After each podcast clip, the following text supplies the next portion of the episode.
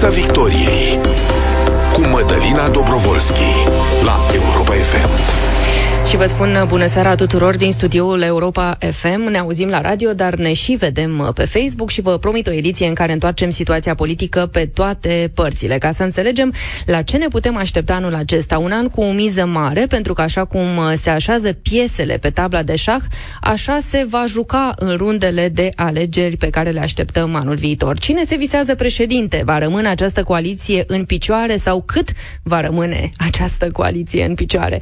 Doar două dintre marile întrebări. Alături de mine în studio, consultantul politic Valeriu Turcan. Bună seara și mulțumesc foarte mult pentru prezență. Bună seara, mulțumesc pentru invitație și mă bucur să fim împreună astăzi, mai ales că este o zi specială, Ziua Internațională a Radioului. Așa este, o zi specială și pentru toți iubitorii de radio, să le spunem la mulți ani. E o minune. Radioul în general a fost și în viața mea, este în continuare și mă bucur că sunt într-un studio radio chiar de Ziua Internațională a Radioului. Să mergem spre situația politică și să vorbim puțin, Valeriu Turcan, despre rotativa guvernamentală, un concept care a intrat în discursul nostru de zi cu zi, în vocabularul românului. Ce este ea și la ce ne folosește? Rotativa presupune o schimbare de ștafetă la Palatul Victoria. Pe de altă parte, a ajuns să fie imaginată, scuzați-mă, ca un fel de intrare rotativă într-un mall, ca o ușă pe care cineva intră și altcineva iese. Ar trebui să fie despre mult mai multe lucruri, pentru că avem de a face cu o coaliție cu 70% susținere în Parlament, de care sunt legate foarte multe speranțe de reformă în această țară. Deci nu putem să reducem ceva atât de complex și atât de important la o rotativă care presupune să vină Ciolacu să plece de pe scaunul de prim-ministru Nicolae Ciucă. De aceea spun că trebuie văzută această chestiune și într-o cu totul altă cheie a responsabilităților față de țară, pentru că așa a fost anunțată, o coaliție a responsabilității și a reformelor. Așa a fost anunțată, dar până acum România se confruntă cu probleme grave. Exact, dar până acum cum este diagnosticul? La început spuneai despre speranțe. Au trecut niște ani de când această coaliție este la putere și mă întreb dacă nu cumva ar fi trebuit să vorbim despre lucruri concrete. Mai suntem în etapa speranțelor? Avem o stabilitate guvernamentală. Există, desigur, mici tensiuni, negocieri, compromisuri, schimburi de idei, schimburi de poziții ostile, dar există această stabilitate guvernamentală. Pe de altă parte, nu vedem pe nicăieri reformele. Ori dacă tot ai o majoritate de 70%, și sunt ferm convins că această idee este și pe agenda președinților de partide, care vor fi reformele pe care România le va fi făcut la capătul acestei coaliții? Poate rotativa aceea se rotește prea repede și nu e timp pentru reforme, ca să fac așa o glumă, dar revenind puțin la ce se întâmplă din punctul de vedere al schimbărilor majore, aș merge spre zona de prim-ministru. Marcel Ciolacu ar trebui să fie prim-ministru al României începând cu data de 25 mai, dacă se respectă acea dată trecută în acel document semnat de PNL și PSD. Se va întâmpla asta? Marcel Ciolacu este viitorul premier al României? Cel mai probabil va fi viitorul premier al României. Că va fi mai, că va fi iunie sau la o altă dată, rămâne de văzut. De ce? Pentru că Marcel Ciolacu nu se duce la Palatul Victoria și se pune pe un scaun. El trebuie să treacă printr-o secvență. El are niște hopuri de trecut, cu alte cuvinte. Nu e ca și cum ai schimba personajul din vitrină sau numele pe biroul primului ministru. În primul rând, trebuie să demisioneze primul ministru Nicolae Ciucă. Primul pas. Al doilea, președintele României să desemneze un candidat la funcția de prim-ministru. El are 10 zile să facă un program de guvernare și să vină cu el în Parlament. De aceea, Marcel Ciolacu trebuie să arate mai multă prudență, ideal ar fi, pentru că acel acord politic trebuie să primească și sprijinul Partidului Național Liberal. Nimeni nu poate să prezume un sprijin pentru că a primit un telefon sau pentru că la un moment dat în trecut s-a făcut un acord politic. Acest sprijin politic trebuie câștigat, pentru că dacă nu există sprijin clar în Parlament pentru respectivul program de guvernare și pentru candidatura lui Marcel Ciolacu, atunci va trebui desemnată o altă persoană. Dar unde nu este Marcel Ciolacu prudent? Pentru că am ascultat și eu și am analizat cam ce declarații face și am văzut că tonul nu este unul extrem de prietenos, cu ghilimele, desigur, atunci când este întrebat despre relația sa cu președintele României, Claus Iohannis, care de asemenea a fost întrebat despre ce părere are despre Marcel Ciolacu, dacă va fi de acord cu nominalizarea sa în funcția de premier, și președintele nu a dat un răspuns foarte clar, a spus că e nevoie de stabilitate, că la un moment dat coaliția va decide cine va fi propunerea de premier. Nu te poți aștepta ca președintele României să vorbească după punctajul primit de la PSD. Dacă ar fi după un asemenea punctaj, președintele ar fi trebuit să-l indice în clar pe Marcel Ciolacu. Și noi știm că există un acord ca Marcel Ciolacu, probabil că există acest acord, să fie desemnat în funcția de prim-ministru. Pe de altă parte, Marcel Ciolacu are niște angajamente. Nu se poate aștepta ca președintele să îi facă jocurile lui de imagine. De aceea eu cred că președintele a răspuns pur și simplu corect. Este prerogativa sa constituțională să desemneze un candidat la funcția de prim-ministru. Nu te poți comporta ca și cum ești deja prim-ministru. Dar se comportă ca și cum ar fi prim-ministru Marcel Ciolacu? A avut mai multe momente când la televizor spunea X nu și-a făcut treaba, Y de asemenea nu și-a făcut treaba. Desigur, toți aceștia fiind în tabăra adversă. Adversă, atenție, partener de coaliție. Coaliție, da, ce okay. Ieri, structură interesantă. Ieri sau chiar astăzi a spus Schengen a fost un dezastru, n-au știut ce să facă.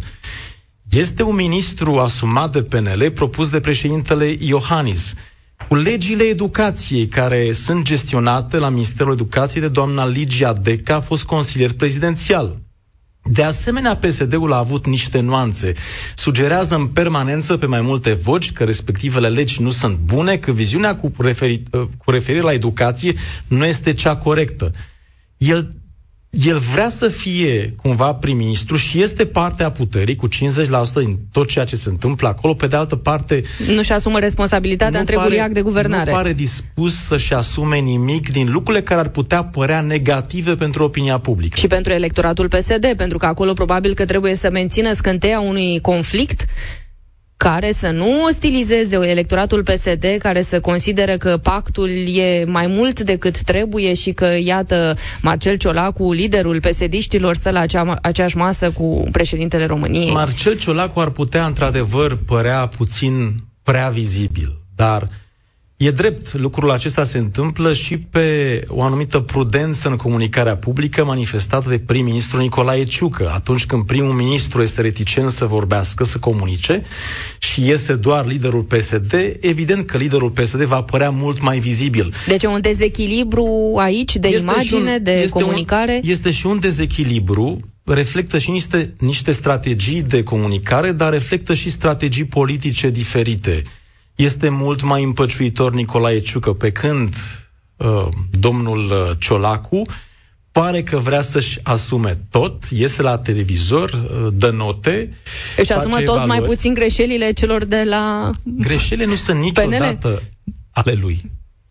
Este un joc pe care l-au făcut mulți alți politicieni de la PSD de-a lungul timpului. Nu e vreo noutate, cumva. Eu vreau să discutăm și le spun de pe acum ascultătorilor că vom ajunge și la analiza potențialilor prezidențiabili, pentru că poate că unii joacă diferit, pentru că se visează, exact, se visează noaptea președinte. Să vedem cine și are cele mai mari șanse, dar m-aș întoarce la jocul acesta referitor la structura guvernamentală și mă gândesc la schimbările care ar putea să urmeze, pentru că, așa cum am spus, nu este o simplă ușă care se rotește, se și modifică nume în structura guvernamentală, nu doar partide. Tot Marcel Ciolacu vorbea despre necesitatea remanierilor și în contextul acesta, pe surse, lumea se întreabă și dintr-o tabără și din alta dacă UDMR va mai fi, spre exemplu, parte din viitoarea coaliție. Este nevoie de UDMR la guvernare în continuare. Și dacă devenim monarhie, UDMR-ul va rămâne la guvernare. Deci multe lucruri se pot schimba în România, mai puțin această chestiune a UDMR-ului la guvernare. UDMR-ul va fi partenerul etern la guvernare în această țară. Deci mi-e greu să cred. Ultimele schimbări de stabilitate, nu? Săptămâna trecută l-am avut invitat, dar, apropo, chiar pe președintele UDMR, Kelemen Hunor, și spunea că această rotativă nu se aplică și UDMR-ului. Deci, practic, se poate schimba multe orice. Multe lucruri nu se aplică UDMR-ului în această țară. Aș vrea să mai fac un comentariu apropo de remaniere. Ați observat corect. Marcel Ciolacu vorbește despre remanieri la televizor. Este important de reținut că o remaniere o face primul ministru. Și este și mai important, având în vedere acest dublu limbaj al PSD-ului, ca PNL să-și opereze singur remanierile. Selecția de miniștri, de asemenea. Nu-mi pot imagina un prim-ministru care își termină mandatul fără să facă el însuși o evaluare a propriilor miniștri. De aceea trebuie să ne reamintim, ori face el evaluarea, ori tot ceea ce va însemna interpretare publică sau definire pentru public a actului de guvernare va rămâne la latitudinea și va face premierul Ciucă o evaluare a propriilor săi membrii de echipă, să zice, ai miniștrilor PNL? Cred că o va face, este obligat să o facă, nu se poate uita la televizor să-l vadă pe Marcel Ciolacu cum face evaluarea propriilor miniștri. Păi Marcel Ciolacu a spus acum câteva zile că unii dintre membrii echipei guvernamentale pur și simplu nu fac față ritmului și ei trebuie schimbați. Da, înțelegem pe de altă parte că la Ministerul Finanțelor sunt probleme mari cu banii. Înțelegem de asemenea că la Ministerul Muncii, pe legea salarizării sau legea pensiilor speciale, de asemenea sunt întârzieri atât de mari încât România ar putea pierde miliarde din banii de la Uniunea Europeană. Dar desigur, teme care nu au fost în atenția domnului Ciolacu. Nu te-ai obișnuit cu astfel de... Desigur, m-am obișnuit. E și frumos jocul acesta al analizei politice, pentru că ne uităm din an în an cât de inventiv mai sunt politicienii. Vreau să vorbim puțin despre temele de conflict din coaliție, pentru că cu cât se apropie această rotativă guvernamentală și vocile încep să fie mai diverse. Dar nu se vorbește pe aceeași voce, se vorbește pe foarte multe voci acolo în coaliție și există și câteva teme care au ieșit în evidență. Aș vorbi în primul rând despre situația OMV Petrom și plata taxei de solidaritate.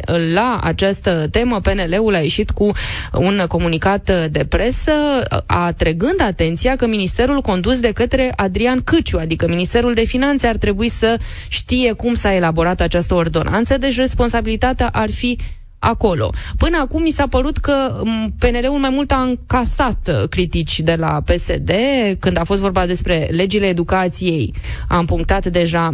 Marcel Ciolacu spunea despre Ligia Deca că a avut un comportament care nu are ce căuta în anul pe care îl trăim, că e un comportament de înainte de 1989, atunci când a luat atribuțiile unuia dintre secretarii de stat din curtea Partidului Social Democrat. Deci schimbul ăsta de replici s-a echilibrat cumva în ultima perioadă? Nu cred că s-a echilibrat. Cred că pur și simplu le-a ajuns cuțitul la os. Și o să intru în câteva detalii. În primul rând, susținerea în coaliție a funcționat într-un singur sens. L-ați văzut, primul ministru, un om extrem de disciplinat, a căutat soluții de fiecare dată să acomodeze îngrijorările, solicitările, dorințele de negociere venite din partea PSD-ului. Dar susținerea a fost dinspre PNL spre PSD și aproape niciodată invers.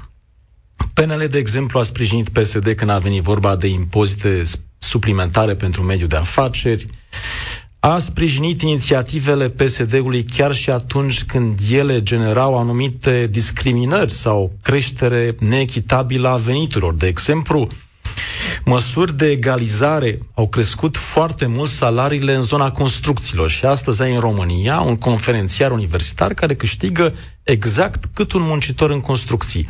Nu sunt eu persoana care să evalueze cu cât ar trebui să fie plătit fiecare. Pe de altă parte, când PSD-ul a avut un interes politic electoral să sprijine cu precădere o anumită categorie, a putut să o facă.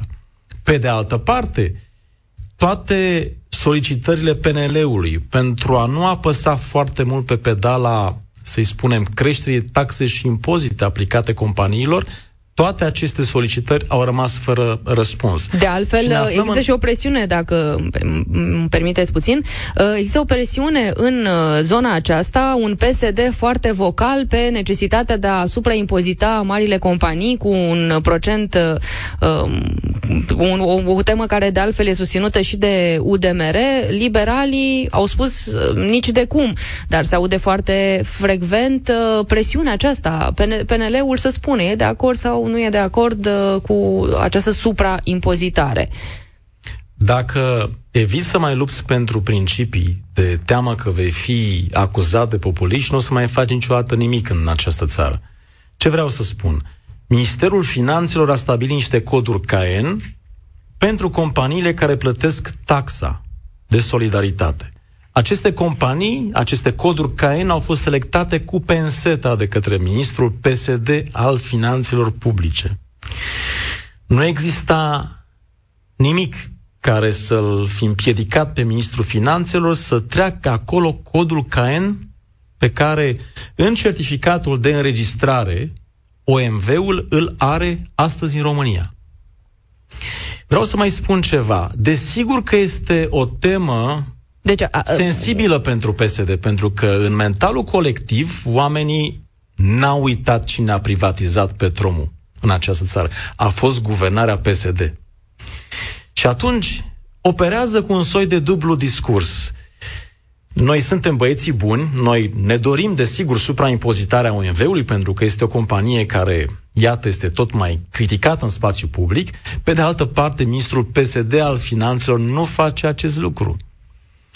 Dacă vă veți duce să analizați câte vârfuri politice din zona PSD-ului au fost de-a lungul timpului angajați ai OMV Petrom, cred că veți avea un șoc.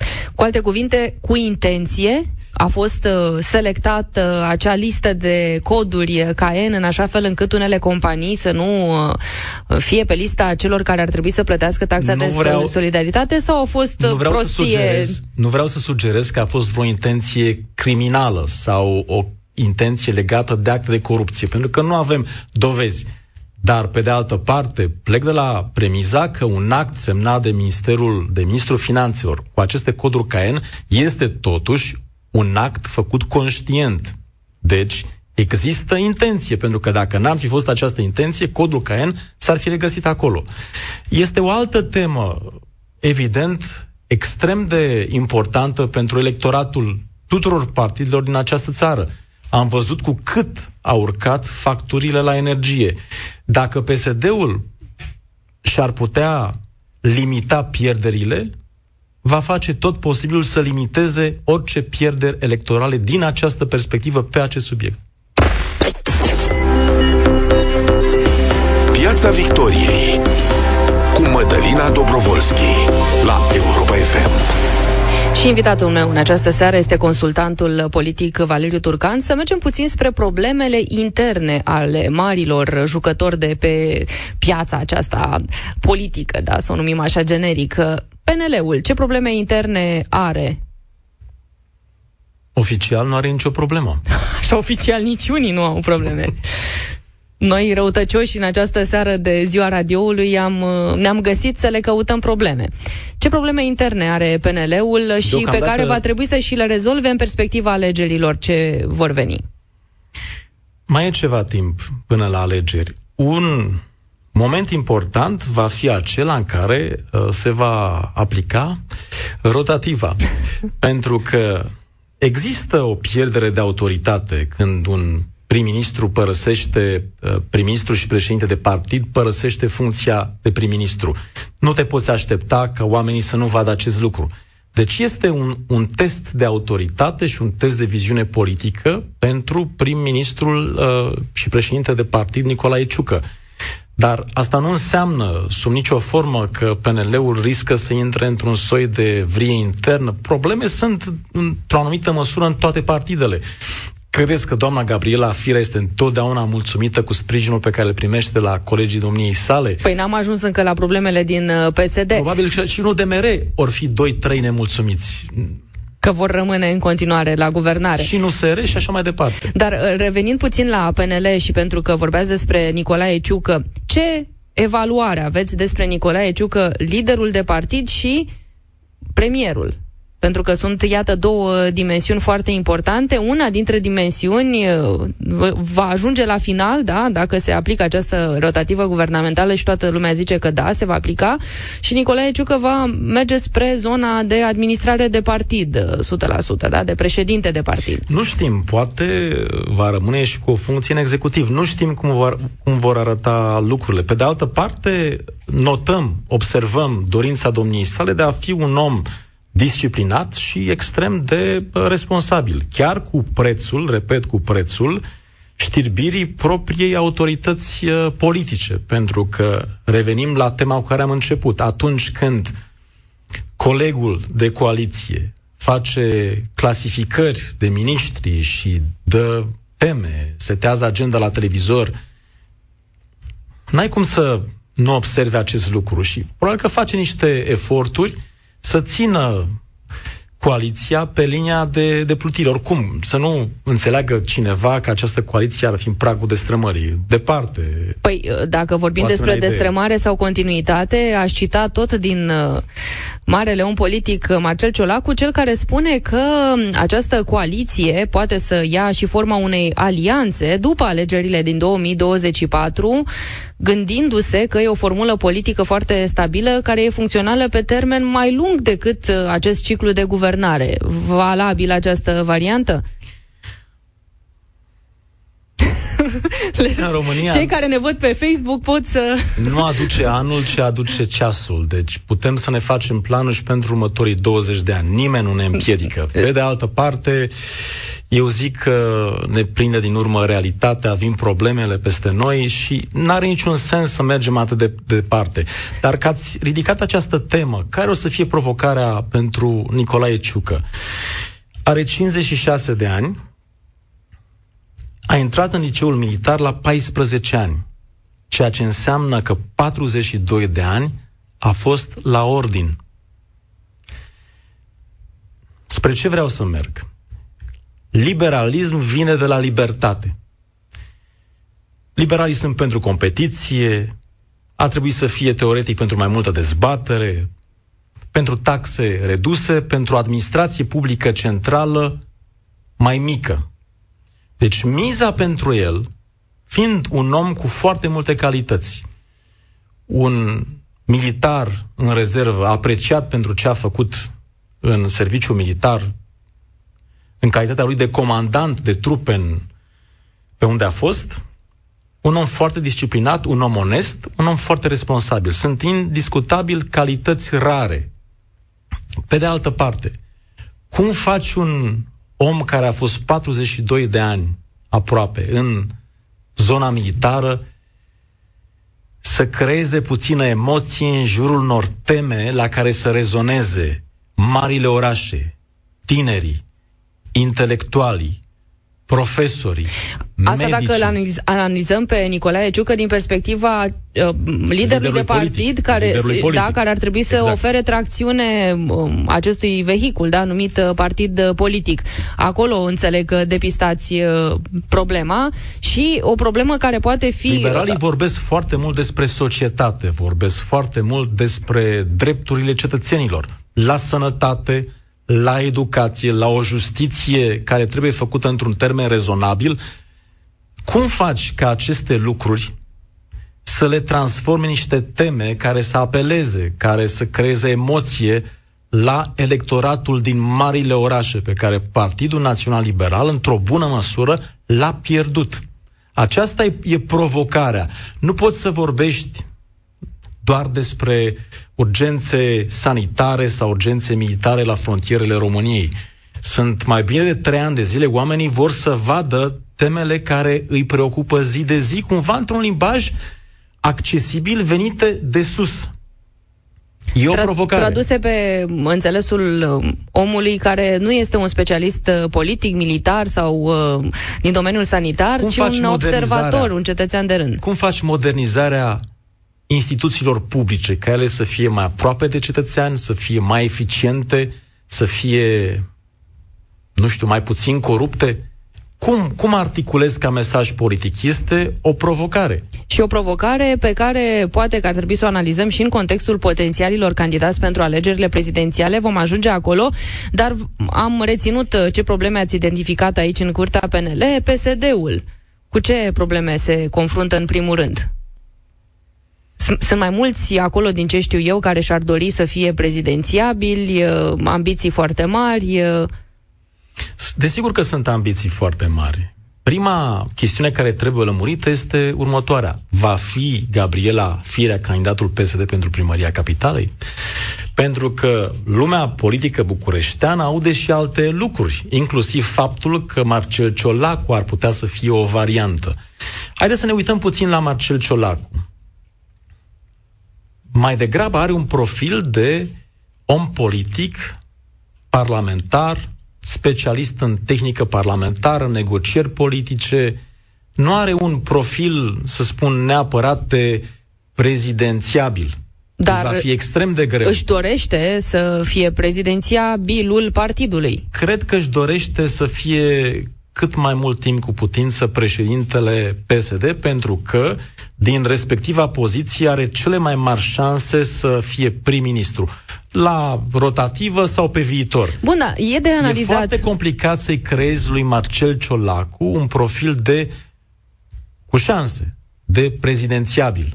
Va fi extrem de complicat, pentru că îi lipsesc foarte multe, să-i spunem, linii de profil, care să-l transforme în cineva precum, nu știu, Claus Iohannis, Traian Băsescu, Mircea Geoană, Laura Codruța-Kövesi. El are un profil de zonă executivă, politic, președinte de cameră, prim-ministru. Aceea este zona lui. Și cât de în ajutorul profilului de prezidențiabil ar putea să fie un mandat de premier într-o perioadă destul de complicată, pentru că încep să ajungă la maturitate niște promisiuni, niște reforme sunt așteptate și atunci poate că și din punctul acesta de vedere a fi premier și apoi să-ți construiești portretul de prezidențiabil poate că nu sunt valabile în aceeași propoziție. Din perspectiva funcției de prim-ministru poți pregăti alegerile, îți poți ajuta partidul să obțină un scor electoral cât mai bun. Dar problemele vor fi indicate de oameni cu degetul către tine din prima zi. Pentru că este cabinetul, da, cu numele premierului respectiv. Ceilalți jucători, USR-i, se mai aude vocea USR-ului? Se mai aude. Eu cred că chiar și așa pe o pantă descendentă USR-ul își menține potențialul. Nu mi-e clar de ce ratează atâtea teme importante. Sunt teme pe care sunt absenți și sunt teme nu atât de importante pe care insistă obsesiv când agenda publică se mută deja spre altceva. E o chestiune pe care ei trebuie să-și o regleze acolo. Mi se mai pare ceva important. În România, așa cum arată spectrul politic, trebuie să ai o relație politică, strategică, dacă vreți, cu cineva. Trebuie să o construiești. Mie nu mi-e clar dacă ei au abandonat total orice speranță că ar mai putea colabora pe viitor pe chestiuni importante cu Partidul Național Liberal. E genul de decizie pe care ei trebuie să-și o ia uitându-se la sondaje. Mi se pare că au închis foarte multe uși și cea mai mare eroare a fost aceea în care, într-un mod complet imatur, s-au amestecat în alegerile interne din PNL, când era foarte clar că Florin Câțu va câștiga. Și au fost teme sau rupturi, dacă vreți, relații rupte, distruse, între USR și PNL, pornind de la acel moment. Desigur, s-au făcut multe greșeli atunci. Dar această decizie strategică încă mai merită cumva analizată. Cu cine totuși vrei pe viitor, cândva, nu știu când, să mai colaborezi. Păi, un partid politic mic ar trebui să se gândească mereu la această perspectivă, pentru că la guvernare de unul singur nu are cum să ajungă, poate să ajungă doar într-o construcție politică și atunci trebuie să vezi cu cine poți să faci această construcție politică. După mine, USR-ul are spațiu să-și revină, mai ales în marile orașe. Are spațiu. Depinde, desigur, foarte mult și de cum vor gândi ei campania pentru alegerile locale de pe București. Pentru că sunt foarte mult asociați cu o serie de mandate, să spunem, sub semnul întrebării, să nu spun mai degrabă negative, dar sunt sub semnul întrebării. Primăria Capitalei și Primăria Sectorului 1. Să vorbim puțin și despre AUR, pentru că acolo vedem niște procente în creștere, sau au fost pentru o perioadă în creștere. Acum sondajele sunt și ele mai puține, dar există perspectiva aceasta, pericolul creșterii interesului pentru zona mesajelor extremiste. Cum se prefigurează situația din punctul de vedere al acestui partid? AUR a fost creat ca un partid antisistem să capteze cât mai mult din acest bazin al nemulțumiților. Pe tot felul de motive. Unde locuise înainte PRM-ul, într-un fel. E o variantă inspirată inclusiv din ceea ce s-a mai întâmplat prin Spania, prin Italia. Nu l-aș compara cu PRM-ul. Eu cred că spațiul maxim de joc pentru ei este undeva în jur la 20%. Ceea ce înseamnă foarte mult, oricum. Înseamnă doar câteva procente față de scorul pe care l-au astăzi în mai multe sondaje de opinie, undeva 16%. Deci ei au un spațiu, dar au, pe de altă parte, o capacitate limitată. De ce? Dincolo de nemulțumiri, oamenii vor vrea să vadă și soluții. Nu vor să vadă un singur om în fruntea unui partid. Vor să vadă o echipă. Vor să mai vadă și candidați cu șanse și cu soluții pentru administrațiile locale. Votul este un rezultat, este un cumul al mai multor factori. Desigur, în acest moment, tracțiunea este la George Simion, și asuma este și în stânga, și în dreapta, și la televizor, și pe Facebook, dar toate experiențele ne arată că această strategie poate să țină până la un anumit moment, după care oamenii se întreabă, ok, vreau să știu cine o să meargă la Ministerul de Externe, vreau să știu, sunteți nemulțumiți de cum este, nu știu, guvernat sportul în România, vreau să știu ce ați face voi, aș vrea să-mi spuneți care este perspectiva voastră despre taxarea micilor companii din această țară. Soluțiile acestea alternative lipsesc. Ori de la un anumit moment încolo oamenii și le vor dori. Dar una peste alta vom ajunge la alegeri și cele mai importante sunt... Vreau să cred că vom ajunge la alegeri. Da, la alegerile prezidențiale, acolo unde deja vedem câteva personaje care își construiesc un soi de precampanie electorală. Au apărut și niște sondaje din discuțiile publice, din modul cum se poziționează. Am remarcat prezența lui Mircea Geoană, candidat sigur la alegerile prezidențiale, da. Candidat sigur, cu șanse... Este un candidat sigur, în sensul că, așa cum l-am văzut, este extrem de determinat să candideze. Din partea cui? Cel mai probabil din partea PSD-ului, dar nu cred, la experiența sa politică, nu cred că își lasă toată speranța doar pe mâna PSD-ului. Adică deja îi se dau foarte multe semnale că ar putea să existe și alte perspective la PSD. Nu am receptat mesajele ca fiind un nu hotărât. Dar trebuie undeva să se facă o negociere. Cred că suntem poate la 6 luni, un an de zile de respectiva negociere. Nu cred că se va face atât de devreme. El este prezent peste tot, încât a intrat într-un soi de supraexpunere. După ce dispăruse foarte multă vreme, acum este la podcasturi, este la emisiuni, dă interviuri, etc. Dar, deși este o plăcere să-l asculți pe Mircea Geoană când vorbește despre Rusia, despre NATO, despre probleme internaționale, pe de altă parte am senzația, poate că este o evaluare prematură din partea mea, pentru că încă lucrează la NATO, de acolo și ia salariul, dar uitându-mă la ce face, am senzația că în ceea ce înseamnă temele relevante astăzi pentru România, este complet paralel cu ele, din punct de vedere politic. Dar mai are timp să se antreneze sau să se încălzească, pentru că evident mai e ceva până la alegerile prezidențiale. Timp este pentru candidați, dar pentru noi nu mai este mult timp. De aceea vreau să trecem foarte repede la un alt nume. El este pe vârful carierei sale profesionale, deci în mod sigur va candida. Va candida și este în acest moment unul dintre cei mai buni candidați pentru respectiva funcție. Laura Codruța-Kövesi, un alt nume, apare foarte frecvent atunci când se pune problema de potențial candidat la prezidențiale. Cred că are chiar o șansă în plus față de Mircea Geoană. Are o mare capacitate de a învăța, are o determinare de-a dreptul neomenească, are o capacitate de a înțelege esența lucrurilor și are o capacitate fantastică de a polariza. Miza la Mircea Geoană este să împartă societatea în 50-50 cu teme, cu idei, cu proiecte care să genereze polarizare. Polarizarea nu este un instrument pe care l-am inventat noi în România. Partea bună la polarizare, chiar dacă deseori este tratată într-o cheie negativă, este aceea că îți garantează cel puțin 50%. Ori, Laura Codruța-Kövesi ar putea să polarizeze. Chiar și faptul că are mulți dușmani e un lucru care o ajută. Este o șansă în plus la victimizare în vremea campaniei electorale. Dar, ca să revenim la Mircea Geoană, dacă el va beneficia printr-o negociere de sprijinul PSD-ului, sunt ferm convins că din acel moment ar avea prima șansă în România. Pe de altă parte, și cu asta voi închide, poți să ai bani fără număr și tot sprijinul elitelor și chiar și sprijinul PSD-ului, ci să nu ieși președinte în România.